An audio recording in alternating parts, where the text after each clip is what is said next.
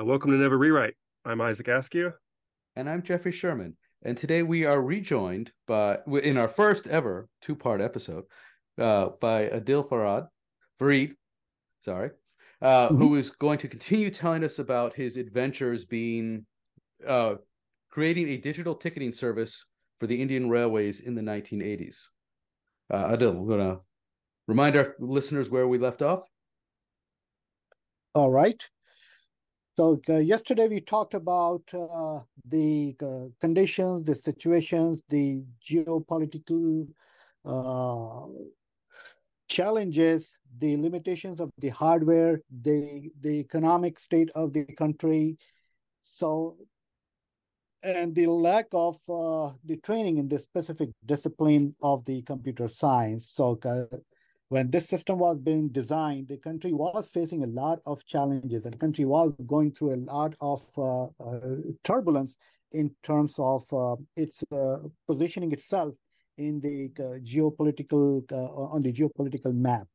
So IBM was uh, doing its business in India, a lot of American companies, but because of the socialist revolution in the country, those companies was forced out of the uh, country, and there were a lot of uh, restrictions on import by the government, the Indian government itself, and by the uh, by the American and the European uh, the governments.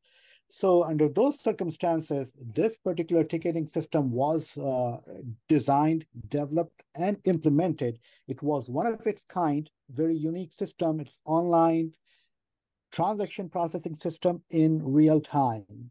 So, uh, and I should of course, remind the listeners, the, especially the younger listeners, uh, when you say online, this is a network of a couple mainframes and some terminals you know text only terminals. This is not. There is no internet. The internet will not. There, the World Wide Web will not be invented for another fifteen ish years. There's mm-hmm. internet, but there is no World Wide Web. There are no websites. There's email.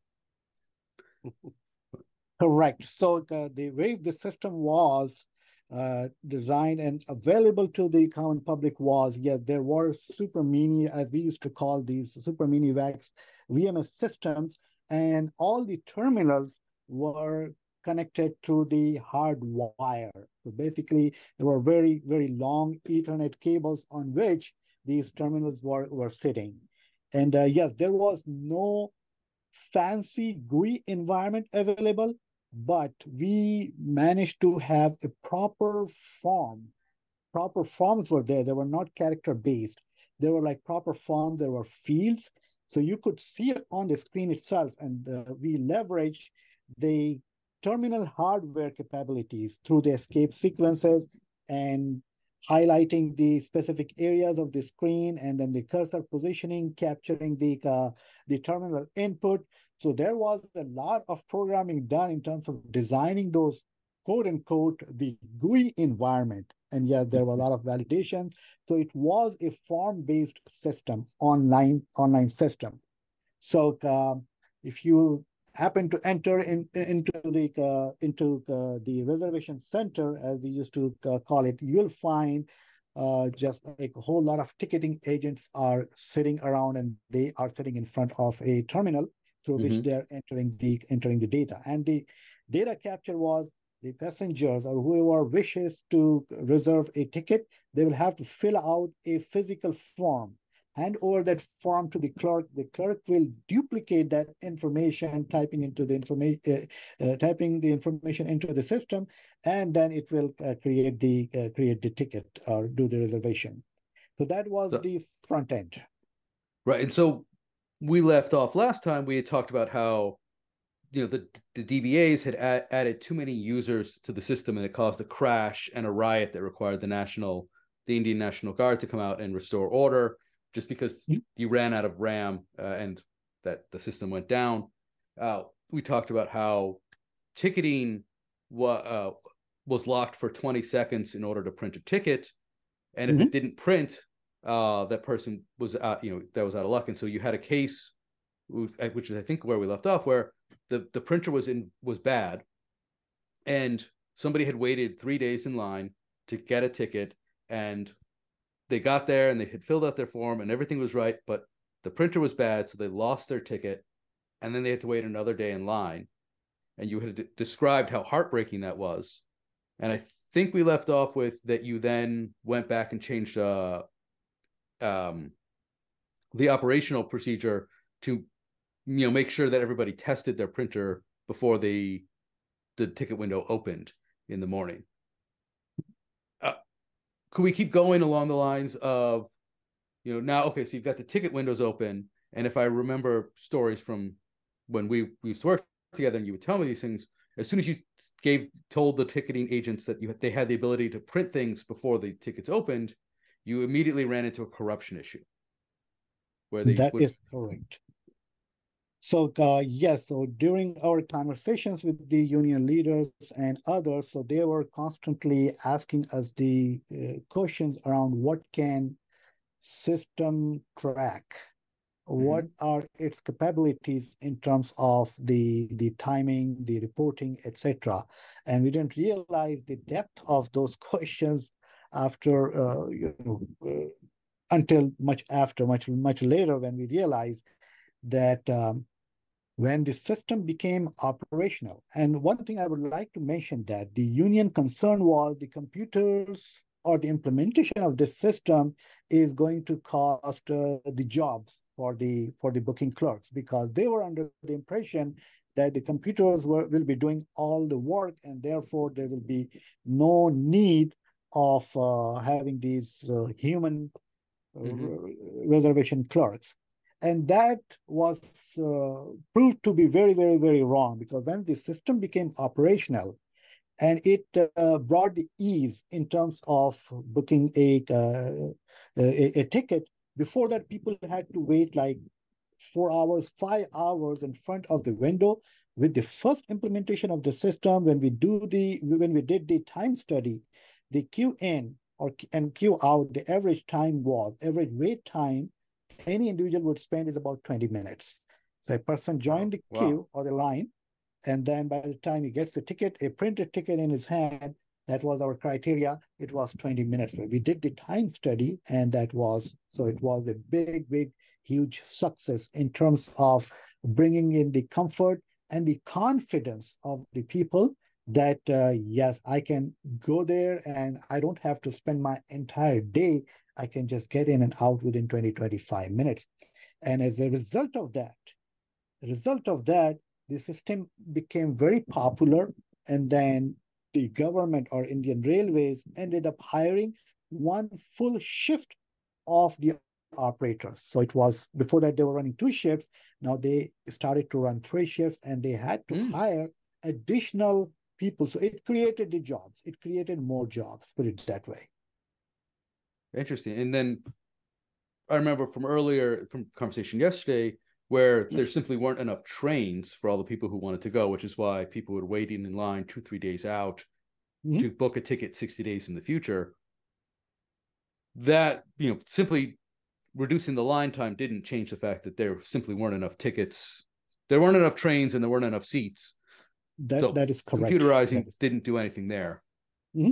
Computerization simply eased the pain on the people, those who wanted to travel, those who wished to travel, and they could not uh, uh, found themselves courageous enough to go out and weather this kind of chaotic situation to get the get get through the lines and fight off uh, to get the ticket or spend enormous amount of money to get the tickets. A lot of corruption was there, so they could not. Now the people got encouraged that hey, it is much easier. I can go there and I can simply purchase my ticket in a reasonably, you know, uh, reasonable amount of time. So that that was that. And coming to the corruption part of it. So before the the the, the computerization of the system, so of course the tickets were pre-printed, paper tickets, and they were hogged by the the clerks and those who were offered the bribe they will be sold on the black market. So that was happening. But now with the computerization, there was no pre-printed ticket. The ticket has to be printed by the printer. That was so it, that was the first step in reducing the corruption. Hmm. However, then of course the human beings are smarter than the computers. It is always a, a, a race between the man and machine. So people found, okay, if that be the case, I will come in early. I will come at five o'clock, six o'clock, and I will mm-hmm. print a ticket. I will book the tickets with some fake names and IDs. And later on, you know, since system allowed certain modifications, which we started to turn off later on, like we call it like a correction in name and age kind of things. So uh, people or the a lot of clerks started to print the uh, tickets or do the reservation before the center would open. The center would open on uh, uh, on weekdays at 9 a.m. and on week uh, weekends at 10 a.m. So uh, this is what started to happen, and I'm I was, I'm really really happy. Even in those uh, deep layers of uh, corruptions, there were some really really honest officers. So uh, one of the uh, officer I was working with, Mr. A.K. Awasthi, and then he uh, called me up and uh, in our evening meetings we used to have daily evening meetings around 4.35 p.m just to go over what has happened what can we do to improve the system what are the challenges new functionality etc so during that meeting he asked me uh, that uh, we have been running some uh, reports and looks like there are over 600 700 tickets are being uh, issued before 6 a.m what is going on. the center is Clearly, it's open. a bug. so center is not even open. What's going on? And of course, uh, you know, the report would clearly show the terminal number, the person who is logged in there, it's, it's mm-hmm. identified, etc. So it was it was a significantly detailed detailed enough report to um, figure out what was going on there. When you say six seven hundred tickets, if I remember earlier, uh, yesterday you were saying the daily ticket number tic, daily ticket rates were somewhere in the order of four or five thousand tickets a day. So this is almost almost this is over 10 percent. Right in, in, in the initial phase but when yeah. the when fully the system became fully functional then the, the number of tickets those were issued in a day it reached like uh, 40 to 50 thousand tickets. Oh wow. Yeah so it, it did reach to uh, that that that level. So that's interesting. So, so, the the digital ticketing allowed you to about eight or nine x the total number of tickets sold. Mm-hmm. Does that mean that before trains would leave with empty seats that just became worthless, or did the ticketing like in the U.S. There's conductors on the cars, and if you don't have a ticket, he's got a book, and he'll punch you out a ticket right there that's was that's that what something... was happening mostly that's what was happening mostly so and and of course that was all cash there was no credit card mm. There was no credit card there was no check writing etc it was all cash dealing and mm-hmm. cash dealing you know how it goes cash dealing uh, it, it it it has a lot of big openings for for corruption right there is no accountability etc so uh, with this one, when we uh, started looking at those reports, and Mr. Awasthi said that what can we do to prevent this thing from happening? And then I said, well, in the computer we have a lot of opportunities. The computer can check the time; it knows what time of uh, of the day it is, and it can uh, prevent from uh, the transaction from going forward. He said, okay, and uh, I remember that it was uh, Friday evening or Saturday, uh, you know, Friday evening.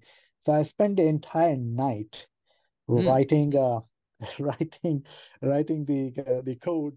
And it was very interesting name. And then one of the, and I, it was kind of funny name too because one of my uh, hardware colleague came around because we used to go for dinner together. He said, mm-hmm. okay, what are you doing? I said, you know, I had a meeting with Mr. Awasthi, so I'm not going home to. By the way, we were all young that time, you know, all the engineers, uh, unmarried, and most of us were living with our parents, so we didn't have, and there, there was really not much to do outside. So we used to spend nearly 16, 17, sometimes even days on site itself. We would not go home. We would not even go home. We'll just stay and decide we were given given the room and then we were given the uh, the perks in terms of you can go out for for free free breakfast lunch and dinner so we were just there just working Some Right, things right. never change. Young engineers. The original hackathon. Uh, and and I should point out here that you're talking about uh so the, the system only ran when the tickets windows were open, which you said was like nine to five or ten to five, depending upon the day. Mhm. And so you're now pulling an, an all nighter, and it's not that you don't you don't even have enough computers to have a second environment. So you are hacking all night on a Friday night in production. That is correct. Yes, that was correct. So we were all the even all the development work. So all the you know as we were writing the code, all the compilation would be happening on the same system as the production boxes. So there was no no second environment in the same, and there were like uh, eight developers uh, on my team, Mhm. and there were other uh, the operational uh, staff, the database maintainer, the report generators, the chart generators, everything was happening on the same super mini computer within that small amount of RAM. So uh, that was, and then uh, I have to give credit to the DEC engineers too, that you know they wrote the VMS that it was really robust. Right, it did survive that kind of uh, utilization, that kind of usage. Hmm. So uh, really good hardware. So I distracted you. So you spent all night. You you wrote up this funny named thing. Yes, You may so or may it not- was uh, the name was uh, okay. So uh, all the you know the, the processes would come up, and then I would call it. I said, you know, what should I call it? So there was the functionality of uh, you know the process hibernation. Process hibernation. So if the process is in hibern, so remember that we still have to boot the. It was a basically the way it was architected was there may be like hundred users but Mhm. all 100 users are sharing exactly the same process address space. Remember, we don't have much memory through the, it's called global maps Mhm. in uh, VMS uh, uh, jargon. So it was all loaded. So it, the MCP, the master pro, uh, control program, is simply loaded in memory, and all of these child, there was not like separate process for each user. Each user will be having a slice or a time slice into that master control uh, process. So there was Hmm. only one process. So still we had to uh, bring up that process. We had to load all the train data, all the route data, all the uh, availability ticket, you know, the the the uh, the car data, the uh, routes data. So all this static data needs to be loaded. And of course, you know, some of the data was uh, dynamic, but some of the a lot of data was static. So we just would map it in a specific chunk of or dedicated uh, chunk of memory, and all of these uh, the logins will be simply sharing all that information. That's how we managed it. So it was not like everybody's having a private copy of that. Mhm. So, uh, so the hibernation was a concept that you can put a process into a hibernation state. The process will be up, loaded in memory, but it will not be allowed to run if the process is hibernating. It will not be allowed to run. Uh, It is like suspending a process, put it that way. Okay. So, uh, so I wrote that uh, uh, routine called uh, UT. All the utility functions were named with uh, the letters UT. So UT hiber till eight or nine, depending upon whether it is Sunday or not. So that was the that was the name of the Fortran subroutine, and then uh, it, that became the longest name, longest name in the system. So uh, yes, so that that's how uh, we started to uh, control the tickets from being issued before the system opens. But that presented a, a smaller challenge. And, and, and in fact, you know, when I was writing that code, my uh, hardware buddy, and he said that, okay, you're writing this thing. What is the what is the use? I said the use is, of course, we are going to reduce the corruption, and it is going to uh, create a uh, uh, level field for everybody to get their uh, their fair right to have a ticket, uh, and it will, of course, eliminate a lot of bribery. Then he said that, okay, you know, what are you talking about? So he started to be a little bit more aggressive. Said, what are you talking about? you know that such and such and such and such person, they are working with these ticket clerks. So there it is, he was talking about the insider corruption. Mm. There were some individuals, the inside said, like, look at these. You know, I have myself, you know, because hardware and software engineer, we used to go on a round. We used to take a round just mm-hmm. to check how the system is running, if anybody needs any help, you know, like like that. So he said that many a times when I was uh, on the round, this this guy he was talking to the uh, the black sell, you know, black market uh, sellers, and then he was facilitating the this kind of uh, things. So I said, regardless, now mm. I'm actually limiting even his ability, even his ability to go through this route because he's not nobody will be able to print the ticket at uh, 6 a.m. And when we open the uh, system, uh, say at uh, 9 a.m. sharp, mm-hmm. how many tickets maximum we are going to lose? Think about that. Even if you assume that all the cl- clerks are corrupt, so we have about nine, that we had that time 90. So maximum, we are limiting our loss to 90. That everybody is like prepared before the center open, and so they can have only one ticket, only one ticket illegally, right? You know, when the hmm. system uh, system opens. So at the opening, it is a fair game for everybody, right? So, uh, so we are limiting. Of course, we are not eliminating it, but we are reducing the amount of corruption, and that's that's what happened. I said human beings will always find to go around the system mm-hmm. and then you know so uh, and we cannot help. So we are doing our best effort to just limit this um, uh, kind of practices. And i said i really don't care whether in, in the database you know in, in the area if that guy is corrupt. I'm working with mr Awasthi and we have full support. He's the top guy he's the top guy and i'm sure he's aware of what's happening around him but his hands are tied too. He can do only so much to limit the corruption. But I'm happy that he's supporting us. That's the reason I'm I didn't go home today. I'm right. I'm here writing the code, and then I'll be uh, able to implement. And then once we implement it, we uh, do the little bit of testing, verification, and then we off to off to uh, uh the production rollout. So there was no separate QA. We were the developers, we were the QA, we were the verifiers, and, and what happened when that system went out? Because I assume, you know, well, I don't assume, but you didn't have product notices and whatnot. It just the system worked differently the next day. So did the was there screaming and yelling from the clerks? Oh yes, yes, yeah. A lot of a lot of uh, clerks. They started to call the we used to call the console room. Mm-hmm. So the console room uh, phone started to buzz like, "Hey, what happened? I'm not able to log in." And of course, they were told that time that uh, yes, this is the expected behavior and you won't be able to uh, proceed until you will be able to log on, but you won't be able to do anything until uh, 9 a.m. or 10 if it is Sunday. So yeah, that, that time they were told. Did you get any physical threats? Because I imagine in the U.S. you you would just in my head stories like this often, and then a mobster shows up and threatens to break your legs if you don't undo the fix. that happened only once, and not the physical threat, but uh, a different kind of threat. Uh, what was happening was when the uh, phase two was rolled out.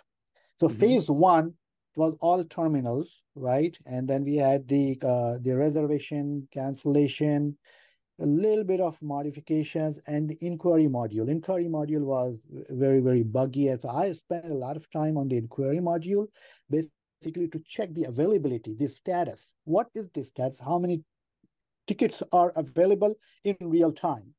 Mm. So uh, once that, because that was really, really crucial, because that, in my view, was going to provide the transparency, the accuracy of the, the, the state of the system. And once we implemented that a year uh, and it was fully operational, working very, very precisely and accurately, we implemented another system and that was through, other, and of course, that time we didn't overload the CPU, the, the main CPUs, mm-hmm. but we brought in the 386 boxes. 386 boxes running an operating system called Minix. I don't know if you have heard that one. It's a yeah. I think Minix was the thing that they were playing with that eventually became Linux. Linux. Yes.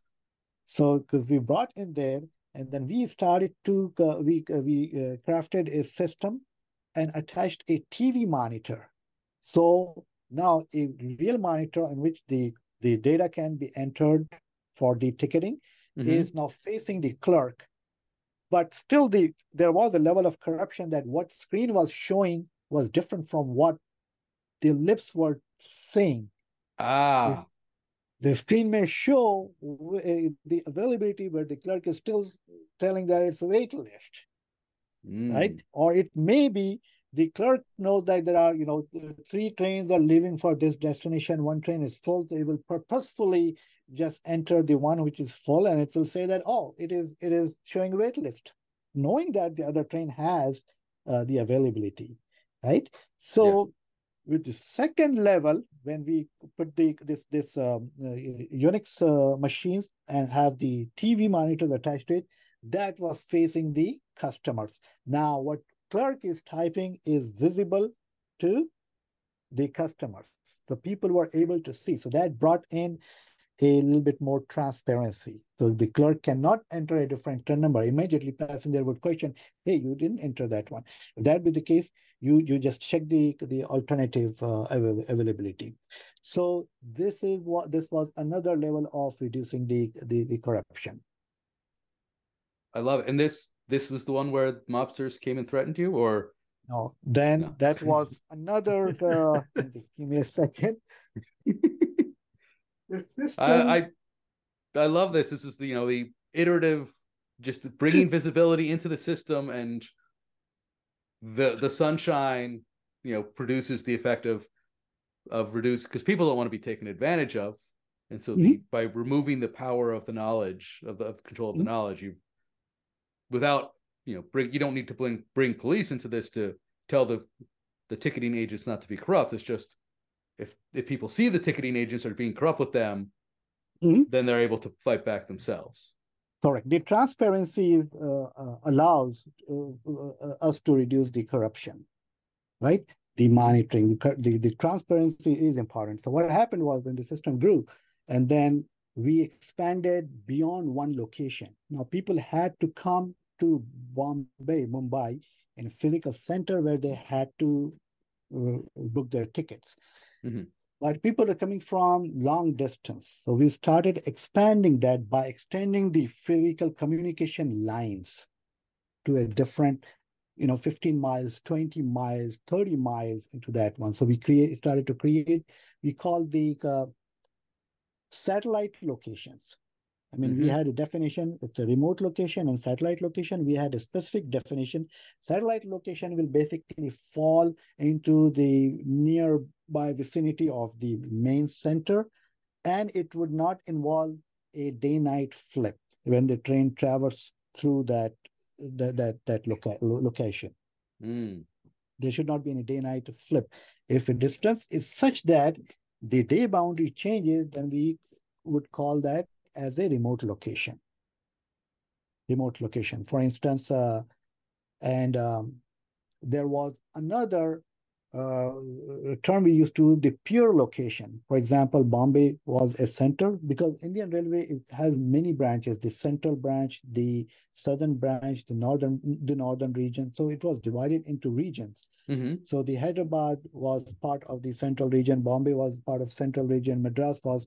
So these were all independent systems now. These were all same software, but independent uh, uh, uh, systems. They would have their own database, they would have their own uh, terminal setup, they have own, everything was like independent of each other, so regional basis.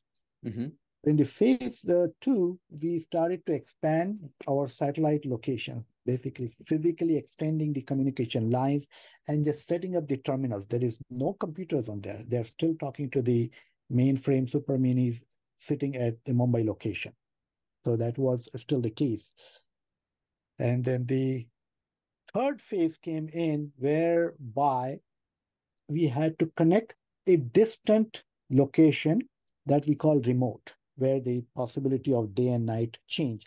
So Ahmedabad was one such location, and we started to bring in more uh, networking hardware. That time I started to learn a lot about the mesh network, uh, muxes and switches, etc.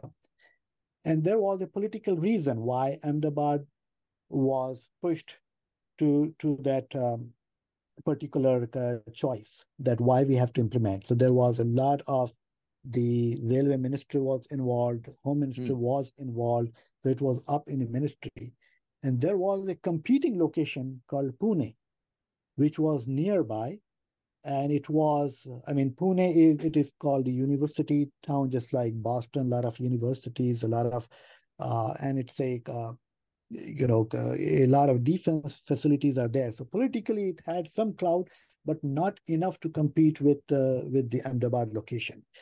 And Pune was much easier to implement because we had to just pull the, in, in terms of the software, because we didn't have to uh, write the customization uh, or the specific logic for the day night uh, flip because the reservation logic was very, very complex. Remember, especially when we crossed the day boundary. Right, because the trains, some of them would turn into sleeper cars, which meant that seats would disappear. So you couldn't sell seats yep. that needed to be overnight overnight. Yes. So knowing these facts, one day I was called by somebody in his office that on Saturday morning, he said that, you know, come on, come on, come on, have a seat. Then he offered the cookies and tea and said that, uh, what do you think? How difficult would it be to implement uh, this system in Pune? I said, uh, Pune is uh, very easy. That time we were already in full swing in terms of development for Ahmedabad. Mm-hmm. So his guy, he wanted to push Pune first so that he gets significant significant chunk of funding. And then of course I have mentioned that funding comes this much, and by the time it starts to come to implementation, it, it starts to shrink because the layers are taken off as it moves moves down from department to department and person to person. Mm-hmm. So uh, I said Pune is uh, relatively easier. All we have to do is uh, just pull the communication links, and then we can uh, set up the terminal. And then um, I got the call from my head office saying that uh, we heard that you made a commitment to implement Pune before Ahmedabad, and uh, uh, now you you know you you know we we have an internal meeting for that one. So I was there like know, why did you, uh, I said, I did not commit. I was asked a question like how easy it is. And I said, it's easy enough. Just we have to pull the, why do we have to give that kind of idea? Why do we even say that it's easy? it is not. And that, that became a very, very, very uh, a challenging thing. And I was, I never faced this kind of situation just out of college, living with my parents and, you know, getting into that situation and then uh, it it you know you you could imagine how big of a deal that was because uh, the you know the somebody's political future was uh, relying upon that aspect of the system. If the Pune goes before Ahmedabad, then of course somebody else will be not only getting the whole chunk, lot of chunk of money, but also the the political a lot of political gain. So mm. it a lot of things were at stake, like what goes first, right? What what goes first. So then, of course, the politics in India is is not uh, free of violence. So people do resort to a lot. It's not just small, a lot of violence, even at the smaller level. So it was it was, and this particular thing was uh, connected with with really the, the, the big shots of the time. So uh, yes, it was. I I was really shaking inside out. I said, "Okay, oh my God, what have I gotten into?" So and of course, not just me, my mm-hmm. my team, my managers, my company, and a lot of people were, you know, of course, the pressure was coming from all all, all the directions. So it was a bit of a challenge. Yeah, the proverbial padding your estimates. This it all it's all so much more intense than than these days where I, I could I have I have walked into a similar trap uh, about timing and what goes first, but the certainly there were no stakes. Nobody's careers were on the line, and mm-hmm. there was no fear of violence. Oh. Should should I have stuck? You know, should I have put my foot in it and ruined somebody's day? Um, I feel like we could keep going on forever because I know from our past history that we've done some you you've got so many amazing stories, but I think we should uh, cut it off here and Mhm. maybe bring you back another time if if people love the stories as much as I do. Oh, Because I, to me, and I was telling Isaac before the show, working with you uh, was one of the things that showed me how to be empathetic as a developer. And if it, people take anything away from the series, it's or I would love for them to take away the idea that look, you're you're going to write code, and the code is the code, but your code has impact on people in the real world. You can make their lives better, you can make their lives worse. right.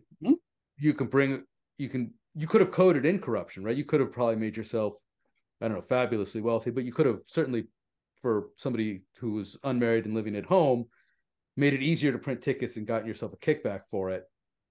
Uh and, and put a lot of money in your own pocket.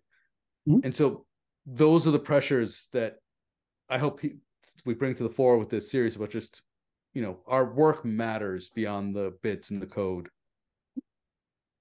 Now, ima- imagine the situation that somebody is in uh, has come to Mumbai or or some big city for work, and uh, his ailing parents are somewhere uh, in a distant remote village, right? And this poor guy does not have uh, any means, other means to travel to uh, to to see his his father or mother taking the last breath, right? You know, on, on Mhm. the on the deathbed. And imagine if he's unable to get the ticket in time. So, how big of an impact it could make on a life.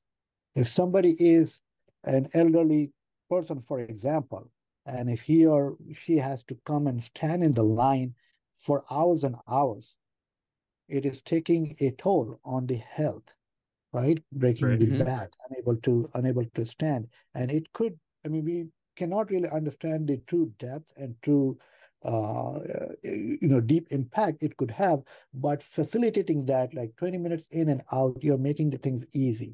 Plus, uh, if you are standing there, if you're frustrated, if you have other things to do, then it, it- you you could become angry, and that anger and frustration could be taken out on the person next to you, and a lot of fights could break out, and the fights could erupt into violent fights too. People could lose lose uh, lose lives in there, or could get really seriously hurt.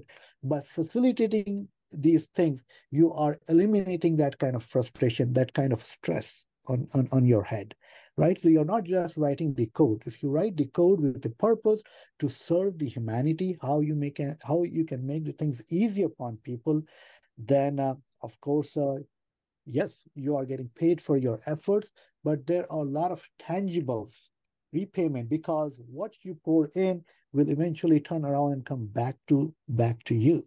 Because this is what I was thinking when I was looking at the people standing in the line. I imagined my father said, "Oh, this is what was happening. He was Mm. going to get the ticket, and then then that was the reason uh, why we could not travel as a family a lot of time. When the things started to open up, no, we could travel uh, as a family to the nearby location. We could have a family vacation. Before that, it was nearly impossible. So when you have a family vacation, get together, it actually is good for your your uh, social well-being, good for your health. It it reduces the stress. It uh, enhances your relationship with your with your parents, with your siblings. So writing the code is one thing, but you could imagine the social impact, the physical impact, the health-wise impact, and reducing the corruption, etc. You could you could imagine how big of an impact uh, you know your lines of code could bring. Mhm. So writing the code with a purpose. Yes. Uh, so thank you so much. So if people wanted to reach out and get in touch with you, uh, what would be the best way for them to find you? So you can share my phone number, which you already have, or you can they can reach out to me uh, using my email. So Okay. Uh, and you're also on LinkedIn. I should throw out. I'm out there. also that- on LinkedIn. Yes, absolutely. Yes. Awesome. We'll put the LinkedIn in the show notes. That way people can find you.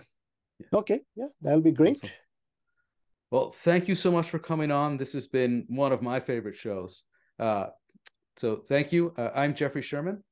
And I'm Isaac Askew, and this is Never Rewrite.